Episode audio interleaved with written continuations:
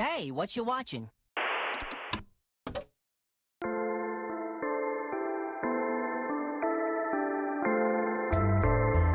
Got a problem with cartoons?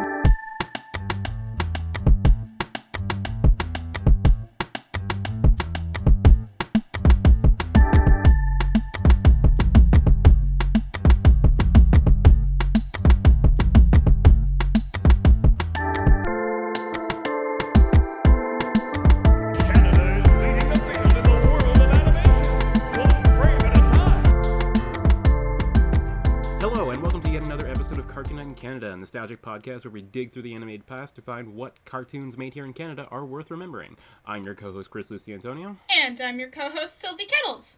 We survived another year. We did it. Yay! 2023 is in the rearview ma- mirror, and thank God for that. Because I mean, let's not jinx it. There's still like 24 hours. oh, I'm jinxing it. I'm I am letting anything that is to come my way happen because I don't want any of that to carry over to the next year. Let's get it over with. We're, we're starting fresh. Yes, yes. Uh, so this is the last episode of the year. Thank you very much for anyone who followed us since last Jan- last January. Uh, but not the last episode of CanaDUBcember because we we missed last week, and we have a plan. Yes, which is what I am, which is what I'm referring to when I'm saying I hope that whatever happens happens. So there will be no frustrating delays moving into 2024, and we can have a clean slate and just be the professionals that we want to be. Yeah, and like never miss a week unplanned. That's not no no. That's not. I, I we can't make that promise. We I'm have not, I'm made not that making promise. the promise. Okay. I mean, I I did not keep my New Year's resolution. Oh, I did Wait, not what? replace my squeaky ass chair. right. well, I don't know if it was my New Year's resolution, but I know I did not do any uh, ex- extra content for this podcast or change up the format at all. We did we did say we were gonna do that, huh? Yeah, we we did do some theme months. We did uh, expanded our programming, had a lot of fun, covered some big hitters as we always want to do. At the end of Uh, the day, this show is just for funsies. More or less, hate to break it to you, but w- we're just gonna keep playing it by ear until we decide otherwise. So sorry. Uh, so yes, CanaDUBcember will have an official January date. Who the fuck cares? Calendars are all lies. Yeah, we made them up. Really, we should uh we should consider uh, looking at the 13 month year. Thirteen month year. I'm a proponent Lousy for the 13 month year because it gives us like the Stardew Valleyification of the real world where like there's just there's no change in what day of the week a date will fall on. It's just it's just one set schedule and then there's like an extra week that dangles on the end and that's that week does not belong to any month.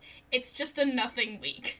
I find your ideas for how to organize the world very bold and interesting. I hate to break it to you, they will never come into effect. I know this it will never 13 month is a pipe dream. I can dream. Yes, you can. Yes, you can. Um, just real quick, uh, we are an animation podcast. Are we? Yes, we, that's all we do. That's all we cover. Shit. Yes. Uh, so what was 2023 like for animation? Is it still as dire as it was when we first brought this up? I mean, yes and no. Um, we we had some really fucking incredible work in animation this year.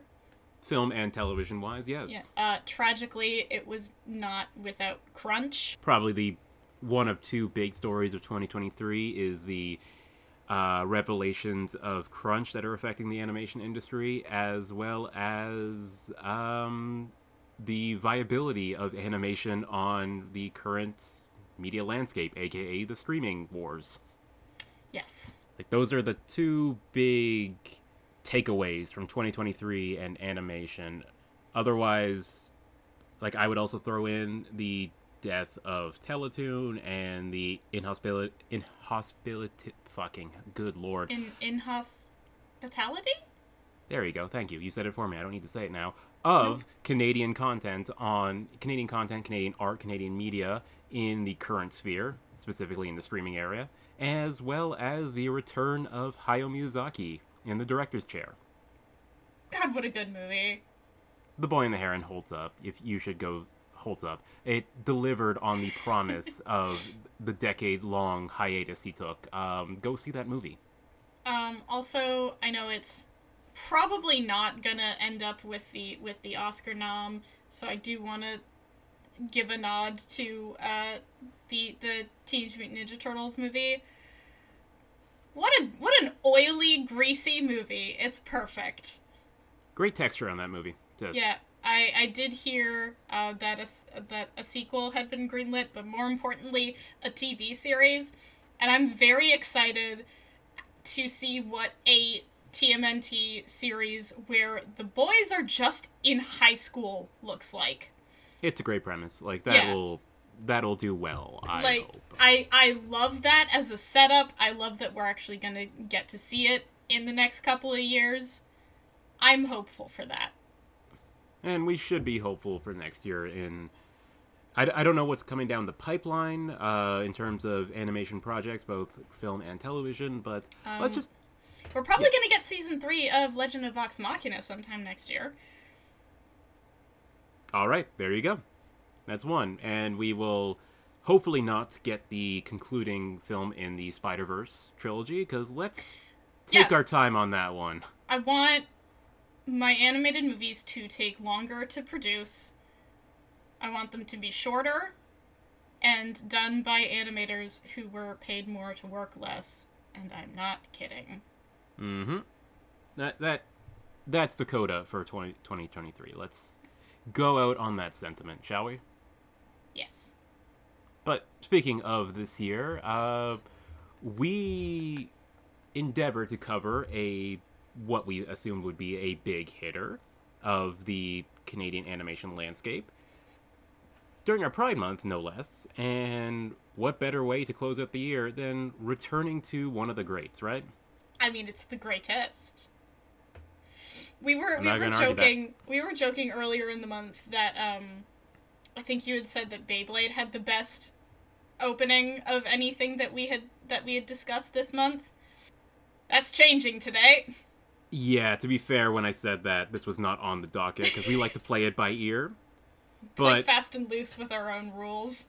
yeah, sorry, whoever wrote that, whoever performed that fucking song was like sick kid, scum kid, whatever that was. You got blown out of the water here.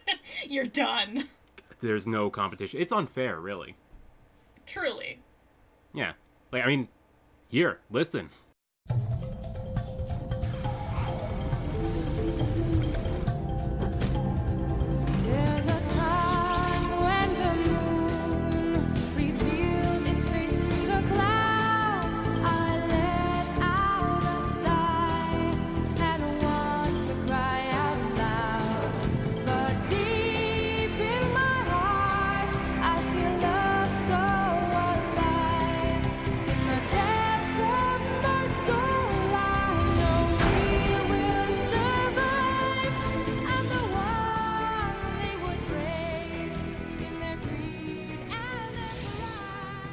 On today's podcast, as I said, we are returning to another big hitter, a legendary cult series. Uh, that is, I think we said last time, is so due for a revival, a return, a reevaluation.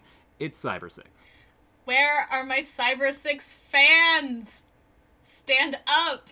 The Cyber Six fan is dying. Please post about Cybersix if you're a real Cy Sixer.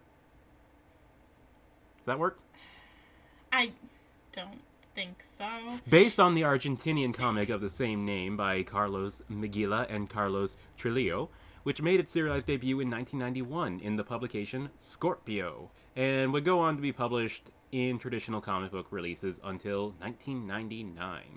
The series was produced by the Vancouver production house with, I said it last time, and I stand by this, the most uninspiring and ungoogleable name you have ever mm-hmm. heard in your life, the Network of Animation. Find them, I dare you. The network of animation, ladies and gentlemen. But hey, hey, uh, returning to this month, uh, the series was animated in Japan by a studio you may have heard us talk about recently, TMS. That's still just wild to me.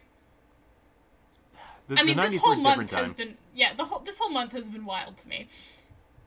But yeah, like the the late '90s, early aughts really was just a a, a a time of branching out. I think for a lot of animation companies.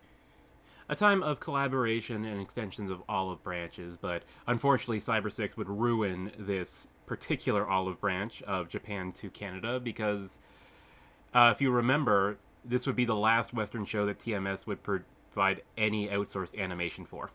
Yes. So so something had to have happened during the production of Cybersix that they were like, you know what, we're done with you fuckers. Uh, rising costs and the fact that TMS was hitting a stride in the 2000s with their own productions and couldn't be bothered with the cartoons that the Canucks wanted. You know what? We're better than this. Kind of are. I mean, yeah, they weren't wrong. I'm just glad we got one season of Cybersix out of this era. not nearly enough, but yeah, I, I could I could have done with with two more. in the form that we got, I'll take it. Yeah. Uh, yes, Cybersix, as we were saying, it premiered on Teletoon in September of 1999 and ended its run in October of the same year, lasting 13 extraordinarily expensive episodes that nobody watched. I did. You might have. I did not. Okay, I did. Yeah, you That was did. one. Um, They got one. I saw someone else I follow on Twitter just bought the Blu-ray. Is So fucking Blu-ray? Yeah. What the hell? Don't don't worry. Uh, uh, forget I forget I said that. Actually, Well, anyway, see, there is there's demand out there. at So- least one other person likes this show well enough to put money down for it.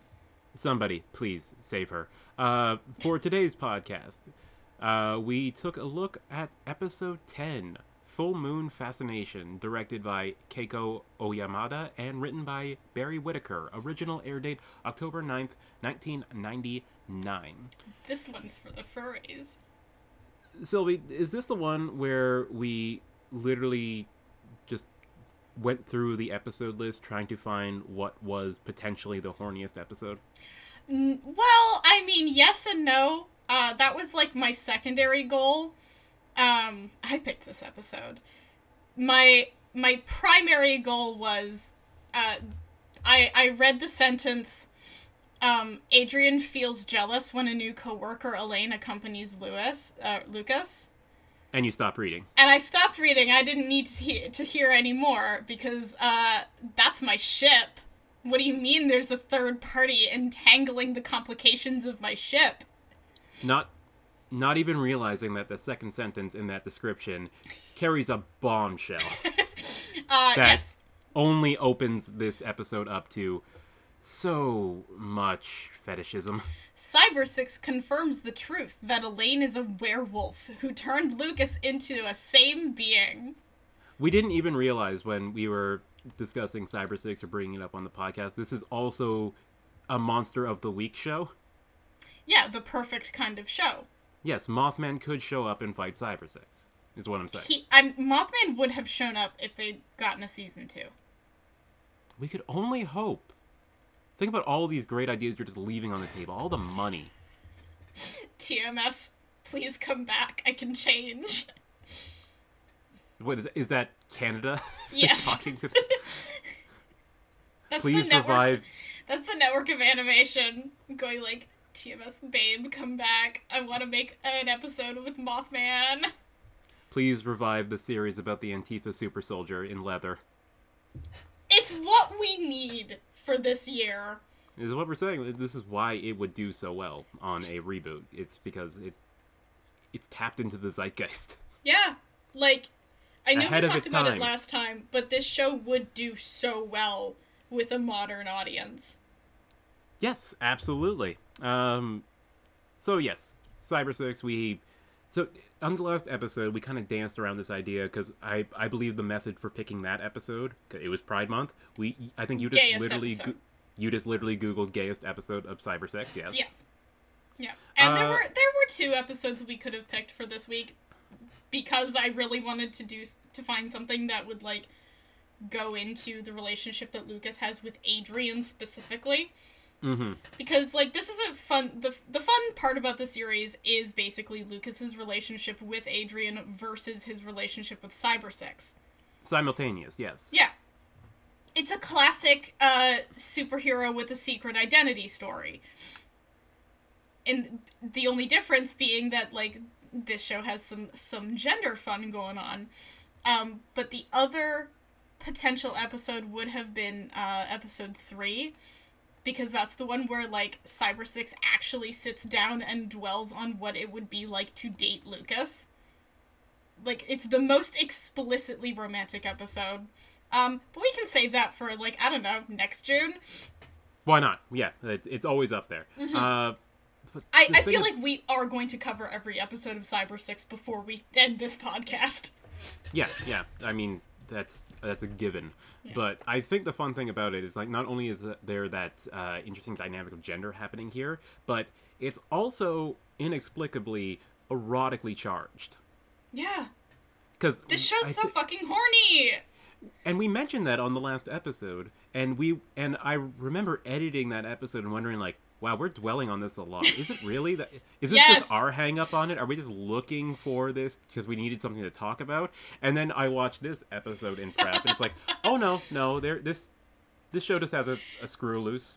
Yeah, and like this is very toned down from the content of the comic series, where like Lucas and Cybersix are actively fucking. Yes, uh, the original comic series as well as the live action show, uh, which you can watch on YouTube. It's kind of fun. Uh, much more explicit, both in violence and sexuality, and which makes the prospect of adapting it for children all the more cursed.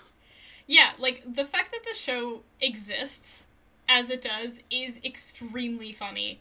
Honestly, like that they saw something that erotic, violent, and they were like, we can make this for kids. Because you know why? You know, I, I just realized that was an era where I mean, G- Google was not really the thing it was. No, nobody had That's internet true. access. Internet Rule- access wasn't Rule what it was. Rule 34 does not exist. Exactly, but not even beyond that. Because if they attempted to like, uh, whatever, like a Netflix series on Cybersix directed at kids, it would just take one person to Google like Cybersix and then get see all of the panels from the comic book where she is absolutely getting railed by Lucas. It's like, huh? Yeah, like the the the comic has no or not a widespread English translation. I don't know if it ever was officially translated. No, uh, too erotic. Yeah, too horny. Like we did not uh, stand for that, and this is why you would not be able to make not to sound like this person, but it would be difficult to uh, ad- to do what they did here today, in that they took an explicit, almost like to a to, to take an explicit series almost to like an edge lord edge lord degree mm-hmm. and attempt to just modify it into a children's show. Because people would see the writing on the walls from day one and would be able to trace it back and see what the inspiration came from and then like what are you trying to peddle to our kids yeah, very much so. I think you you couldn't create Cybersix as it exists in the internet age.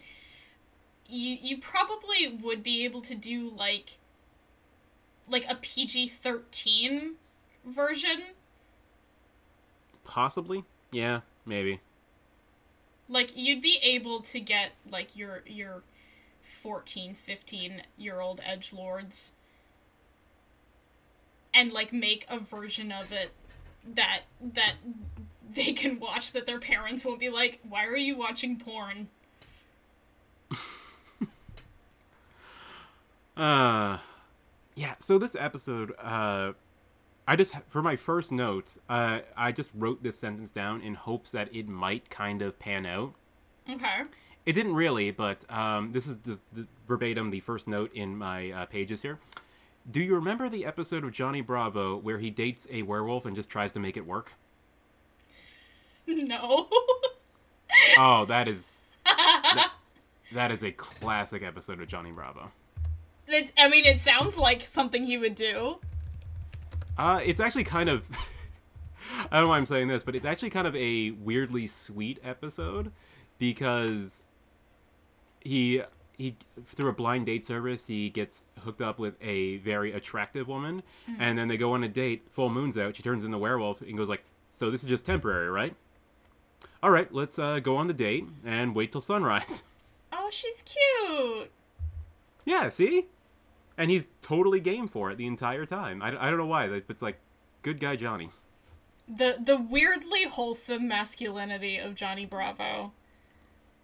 God, ki- outside of the constant badgering of women, Yeah, outside of that, there are elements there. It's like he, he's not all bad. he's he's too stupid to truly be a misogynist. He's not like one hundred percent a predator. Just like, Just mostly. just like a sixty-two percent. Um, there's also an episode where he meets a girl on the internet and she turns out to be an antelope. You got what? He got catfished by an antelope. I remember this episode. He needs to stop using online dating services. It really, never he, pans he, out for he him. really does. Anyway, that prediction, so to speak, did not pan out for this episode because it's nothing like that. Uh, it's it's uh definitely hornier is the thing. Uh, my second good good point. Uh, my second note in my notes here. Uh, these are some fuckable werewolves.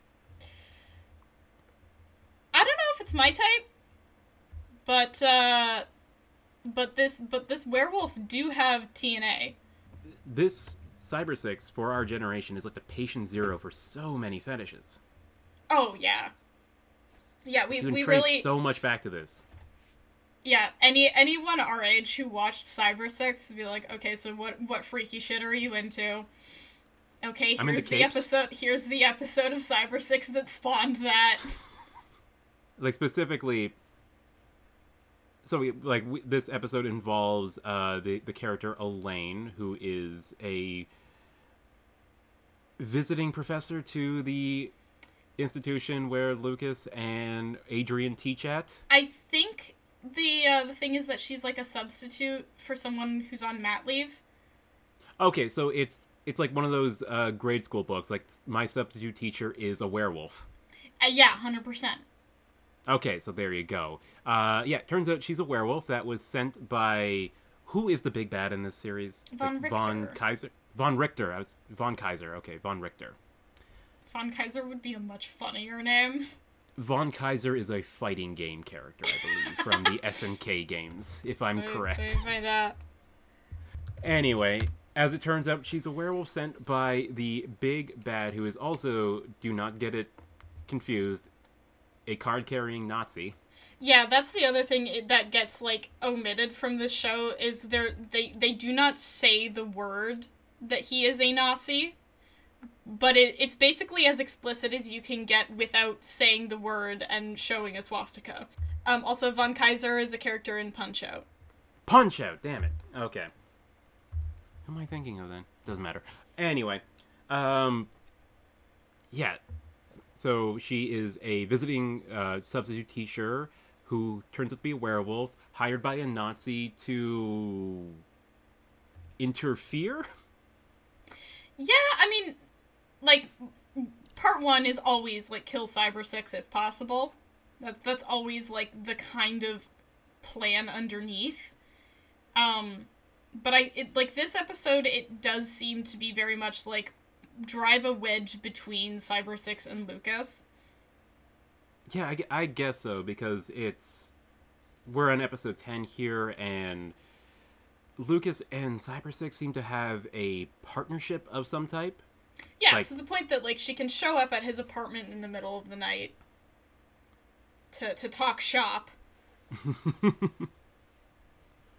talk Kind of what they're crime- doing, yeah. talk crime fighting shop. So, so like getting into like the plot of this episode, that uh, most of it is about like Lucas is slowly turning into a werewolf. The CGI on like because he keeps growing fur very rapidly. Hmm th- the CGI arm hair is uh so gross to me. All of the animation associated with the transformations in this episode is frankly stunning. Yeah, like it's gorgeously done in a way that's very unsettling. But for Lucas's case specifically, it's like he's living his own prolonged body horror movie through this episode.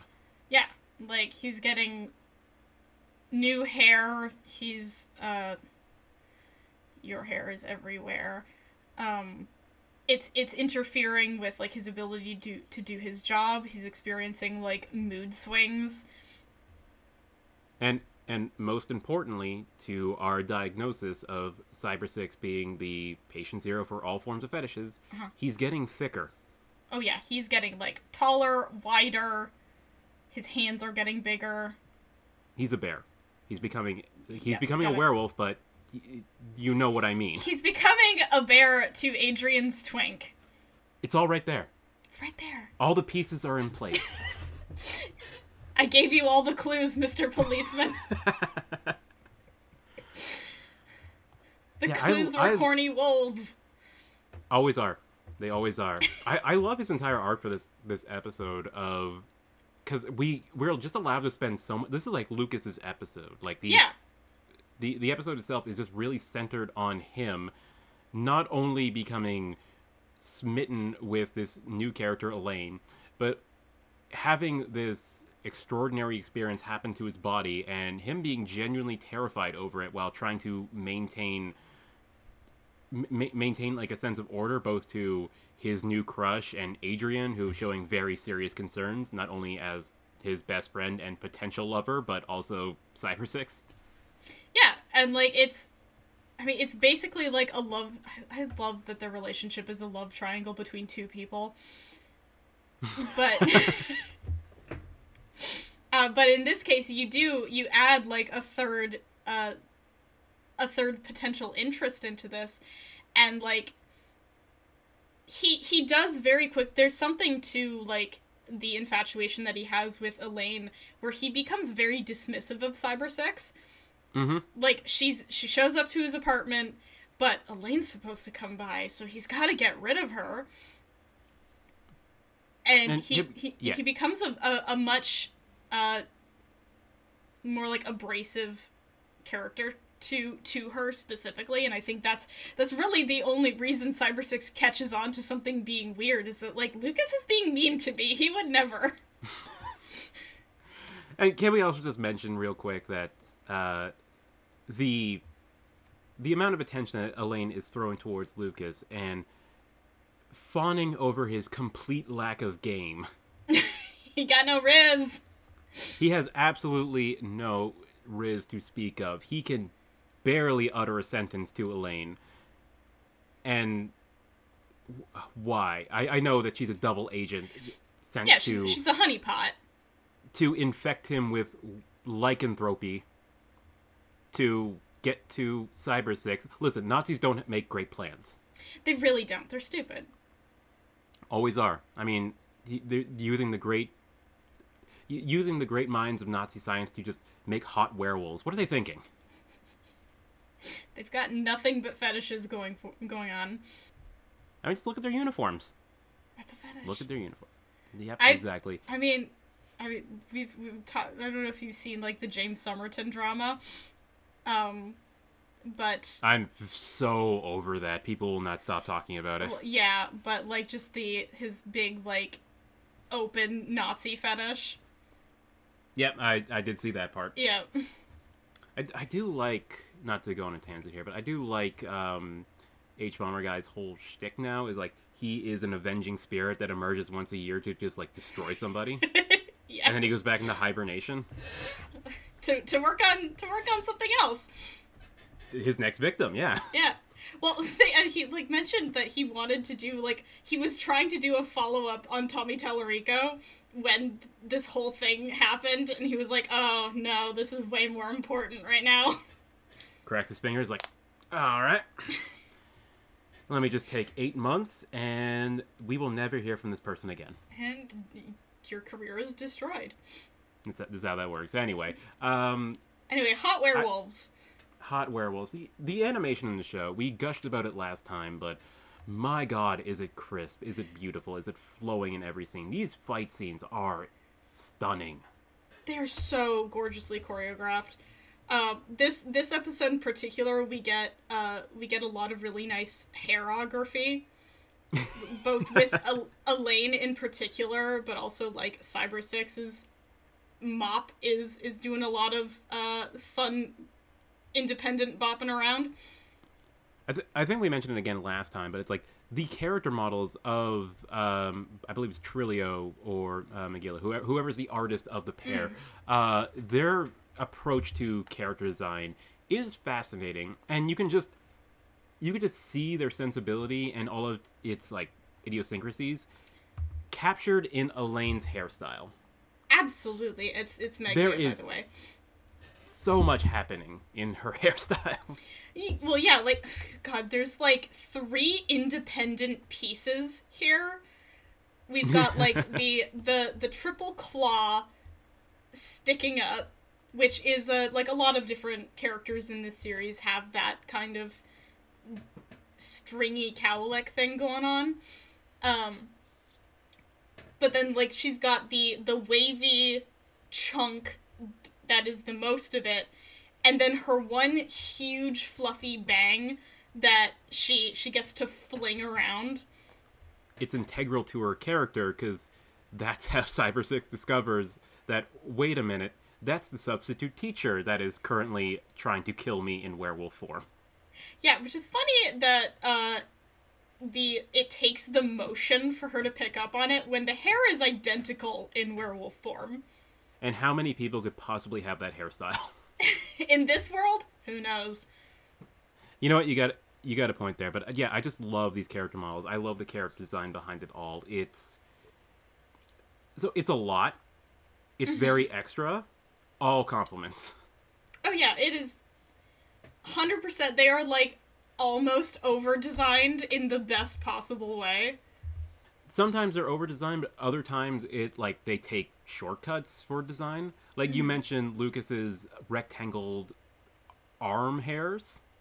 Yeah, like that's a motif because that, that's the rectangle hair is just a thing that this character designer liked Yeah, and it, like it's not even just in body hair. Like even uh, the the blunt ends of Lucas's hair are squared off, or even like Adrian's hair does the same. Um, but anyone who has body hair, it's rectangles. yeah yeah it serves its purpose it's Yeah. unique uh, not a lot to compare it to and i mean it gets the point across doesn't it Yeah, it's it's just an interesting design choice that I'm really glad carried over into the the character designs of the of the cartoon. Because it just stands out so much. I, th- I think it's also because this series is straddling a weird divide between uh, its inspirations, I guess, because there are a lot of uh, strange cartoon, like as an animation cartoon, touches on like throughout this, like the use of sound effects, the over exaggerated expressions at times, but even so, it's also very centered and moody in like its lighting and its color and its um, subject matter. It's it's a weird mix. Yeah, like, Like, especially the yeah, like if you were to compare just the background art versus like I don't know the the goofy expressions of the the old lady whose poodle Lucas scares when he's almost peak werewolf. Yeah. Like or even like the the the more comedic scenes of you know old lady gets her her little dog scared by a mean nasty werewolf versus the the immediate following scene is cyber six having just this quiet introspective moment in the mirror about like her own humanity if it exists. Not only like her- not only her own humanity, but like what, like just taking stock of the relationship she's cultivated and what, what, it, how exactly far, how far can it exactly go when compared to say another challenge? Yeah, like she's she's straddling this line between like oh I have to defeat von Reichter and also just trying to build a life for herself. and it's all done with such care and empathy to the character. It's it's really well done. Like I am very impressed on how much interiority you get out of this character, Yeah, again, even when she's not even the main focus of this episode. yeah, like this isn't a cyber six centric episode, and sh- but we we still get that reminder that like this uh this gender fluid icon is is our Mhm. protagonist, and and has feelings about specifically Lucas and the weird Oh, uh, transformation he's undergoing. there's there's one moment I just re- there's one little detail I want to just pinpoint for literally no reason, but since Lucas's apartment is being used as this, I don't know, like hub for both Cyber Six and his girlfriend, just to like come together, talk, and do do God knows what. We get we get a good look at Lucas's apartment, which I don't think makes an appearance in too many episodes, but this man is the most single man I think I've ever seen represented on animation. There's, Yeah. there's there's one thing that sticks out to me, and I'm I'm amazed by it, like because Cyber Six comes by to voice her concerns over Elaine, and like I don't think you realize who you're getting involved with here. There's something going on. I mean, look at you. You're so much hairier now. You're such a sad sack. Who would want to date you? Except for me. I'm a freak. She's like, Lucas, I don't think you I don't think you realize how weird it is for a hot lady to be into you. Like I'm an outlier. And you have two right now, so something should be up. Like alarm bell should be going off. There's something weird happening. Something's wrong with one of these women. But while he's talking to his potential partner here, the gender fluid icon that is the leather clad Cyber Six, he's leaning on a wooden crate. Mm-hmm. And I realize, like, oh, that's next to his bed. That has a lamp on it. He is using a wooden box as a bedside table. my, my, my man, My guy. you get a teacher's wages, which which aren't much, but you can afford some IKEA furniture. You're entertaining. Yeah, like you're this you're inviting this new potential girlfriend over. You invited her into your home. You know what it looks like. This is so sad for you. Meanwhile, your will they, won't they, uh, superhero friend is coming and going as she pleases, like literally not even knocking on the window. Come come in through the window. And yeah, man, I- take better care of yourself, Lucas. Oh my god. I know that it's supposed to be his TV, but there's this shot in the living room. That TV looks like a microwave. I wouldn't I be choose surprised. to I choose to believe that he's microwaving in his living room. I'm just assuming that all of Lucas's like his gas hookup is just never been paid for. None of the appliances in his kitchen work. Yeah. Uh, he's either ordering out constantly or uh, using Well, that I mean, microwave. he and, he and Adrian go. They have like a favorite restaurant that they go to. Which is one and of the most that's- I- poignant moments in this episode is when He takes Elaine Adrian to their restaurant. Adrian shows up at the restaurant and is like sees them together. It's like and doesn't really know what to do with themselves. Yeah, because it's like this big like. Wait, that's that's our thing. the the character animation and the amount of expression and clear like lines of thinking that they can express here is really incredible because just in that one moment of Adrian like leaning on the door looking inside and then seeing all of the potential things that she could be doing at that moment. Either like do I go in? Do I introduce myself? Do I just go in and sit somewhere else? Like it all comes across. Like she is going through everything in that moment and it's really incredible. It's such a good show. I, I again, I really just wish that there was either more of this show, or I would be content with more fan created content.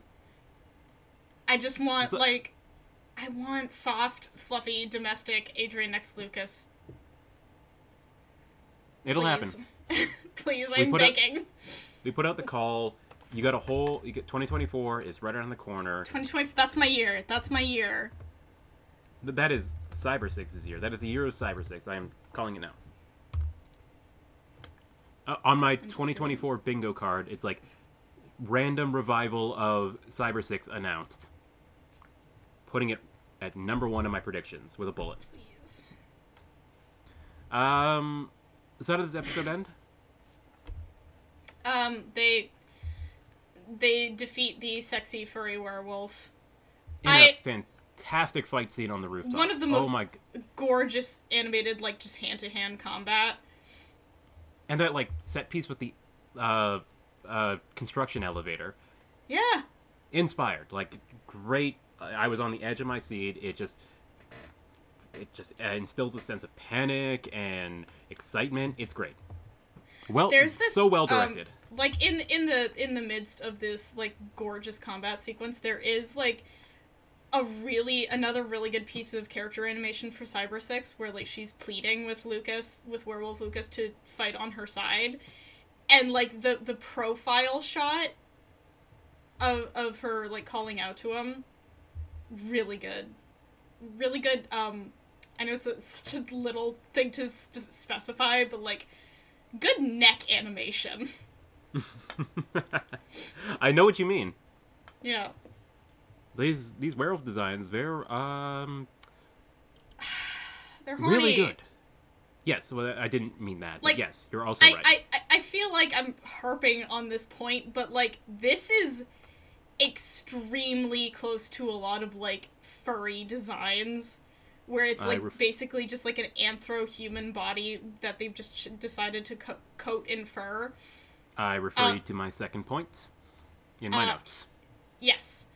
Uh, including um, human feet, which again feels like a strange thing to draw attention to, but boy howdy, this episode really wants you to look at Elaine's human feet. yeah it does Sorry, like didn't mean to make both in like that. werewolf form, both in werewolf form, and when uh, she is defeated. go fuck yourself Uh, um, and so like before she like vaporizes, I guess, uh, she turns back into a human, and part of that is like just th- seeing the shift from w- her her big taloned werewolf feet to her dainty human feet. and the creative blocking that they're using, specifically using Cyber Six to really cover up the fact that she is fully nude. Yeah, yeah. Again, creative blocking. So they did a great job of hiding that from young, impressionable eyes. But even the fact that they bothered at all to keep that intact, Yeah. horny show. Horny show. Sometimes it really just feels like how much can like how much sexuality can we inject into this series until we get in trouble? And I don't think they ever did get in trouble. I mean, they They- they, lasted one season, but They, That- that I, was- th- I think that was more of like a TMS backing out of it rather than like any sort of network problems. Oh no no it wasn't it wasn't the uh, erotic content that was causing the problems. It was the budgetary issues that was causing Yeah. the problems. This this show is too good. That wasn't a perverted animator's doing. That was a an accountant's doing. Damn business majors, they'll ruin us all. It's why we are in this awful period of streaming services and their flippancy over the product that they're making. Never trust a business major. No? No. Oh, that's also a, a, a James Somerton thing. I was gonna say that was I, I should I should have known better because never trust a business major is something I've tried to live by. I should have known better. Yep.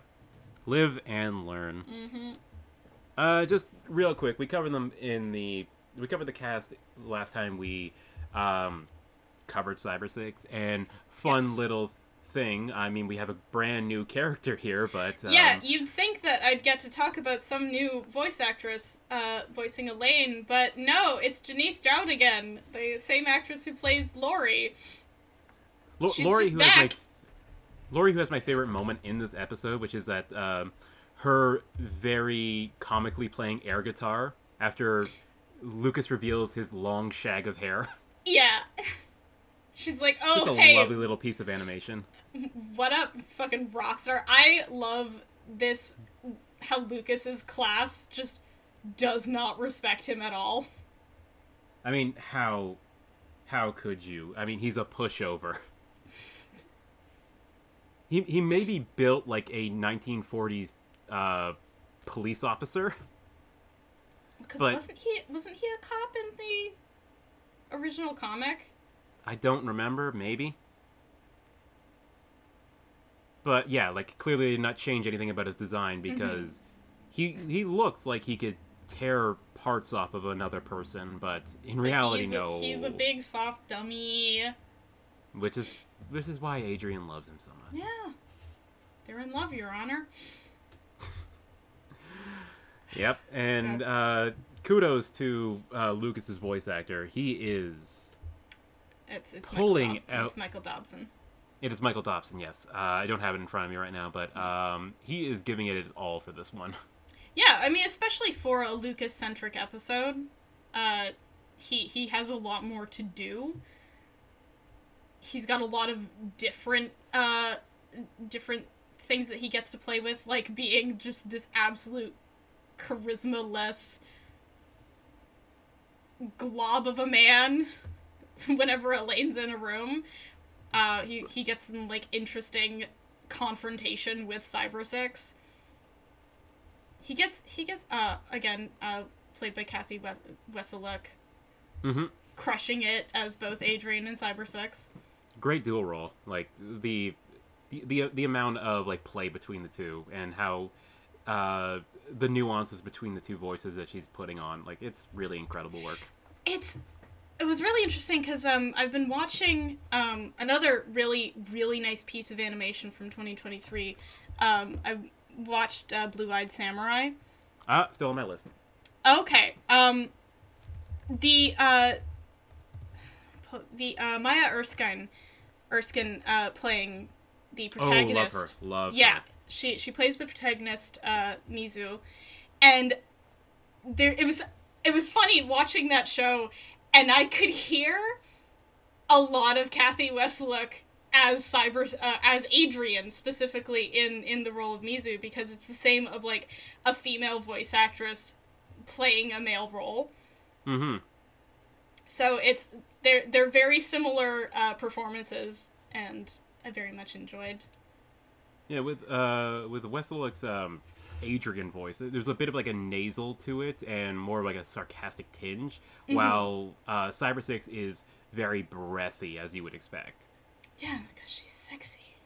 Yes, exactly. It makes all the sense in the world. And even so, like they're not that far removed from each other, but there's enough in the delivery, bet- like enough difference in the delivery between them where they feel like completely separate characters. And that's Impressive. I, I, I do tend to think of them as completely separated characters, even though uh, they're one and the same. Well, that's I mean that's I said earlier with the like love triangle between two people. That's because Yeah. like Cyber Six and Adrian are just so fundamentally different in how they interact with Lucas specifically. and and just how and, and just how separated the show itself keeps the personalities. Mm-hmm. It, it's it's a really interesting choice. I mean, also speaking of breathiness, uh, Janyse Jaud's performance as Elaine is a lot. I well, I mean she's she's honeypotting Lucas, so Lay, laying it on thick, yeah. I will say. she's like that um i don't even know what the audio comes from but like that bit of like hi dan. I'm a super I, i'm a supermodel and i just moved in next door. And the guy's like i don't care who the irs sends i'm not paying my taxes. She's like she's like that exemplified into a full character who's also a furry. I it's just a thing where it's like it's it's getting laid on so thick like that thank god Lucas is an idiot for not realizing something's up. Literally- immediately Andrew any other man would have been like mm, you want something I mean, Adrian right there is just looking at it as like, uh, She's into Lucas. Something's wrong. I, I mean, she just like sat down and just gave his her number away to him and said like, "Here I will be at my apartment between these hours. Come by whenever." It's and Lucas is like, "What? do- What do you think she means by that?" And Adrian's like, "Oh, buddy." Like, uh, nothing. I mean, she's a werewolf. I mean, Trust she me on this. I've got dead. a feeling. God, these episodes are so beautiful because they're very expensive. You can tell all the money's on the screen. Yeah, like you're not wondering where the budget went. Like it's like it all went to that cape. It all went to these skylines. It all went to this dynamic camera movement through all of these action scenes. Like that's all. Watching, watching this show is like watching money being put into a big animation machine. It it it went into this gorgeous like techno pop soundtrack that I can't find anywhere. Yeah, I don't know. It's Any, uh, anytime I've, I've tried to look up like Cyber 6 OST, Cyber 6, Cyber 6 score, everything that comes up is just the opening theme. Which if we haven't mentioned in the episode proper, slaps. It's so good. But the rest of the soundtrack is also very good, and I would very much like to have like a clean recording of it. Yeah, it's it's a it's a bizarre like confluence of these elements that make Cyber Six so great. It's a great show. Great show. Any parting thoughts on Cyber Six? One of the greatest shows of all time. Please let uh, 2024 be the year of our love, Cyber 6. It's it's on my prediction card. It's the only thing on my prediction card. It has to come true. Is like Cyber 6 gets this massive fandom revival. Up to and including like a series on Netflix and an original film coming to theaters. I'm I'm aiming high. I, we're, go big or go home, you know? Mhm. As well as a proper English translation and release of all of the comic books. Yeah, yeah. Like I'll, I'll put that. I'm not that normally list. one yeah. I'm not normally one to get behind a franchise and say like we need more. But But I want my Antifa leather mommy. you took the words right out of my mouth. I want Uh, I want her to fight Mothman. That's that's my wish. It's, it's is that so much to ask? I don't think Is that that's so much too to much. ask? Well, anyway, thank you so much for spending your 2023 with Cartoon Night in Canada.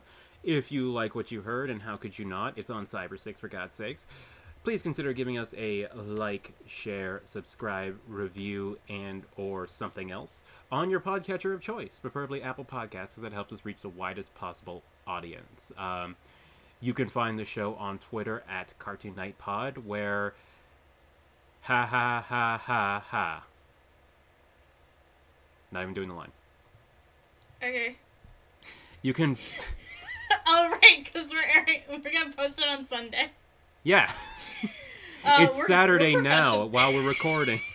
We're professionals. You can find myself on Twitter at Cinema Creep, where I will post this prediction of Cyber Six making a big comeback in 2024. So you can all laugh at me come January 2025. And be like, haha, that didn't happen. It was even better. It We was in got two movies. There we go. Yeah, I'll kick off the franchise with a good part one, part two. Yeah. Uh, and you can find me at Sylvie Skeletons, where uh, I'll. I, I know I promised this last time, but maybe this time I'll mean it when I say that I'm gonna write the Lucas X Adrian fluff fic that we all deserve. No, you, you post that on Twitter. Like, actually do it. I dare you. I'll, I'll try. I haven't written anything in ages. Well, there's your there's your New Year's yeah. resolution. Got to start somewhere. Yeah. Hey, happy New Year, everybody. Happy New Year.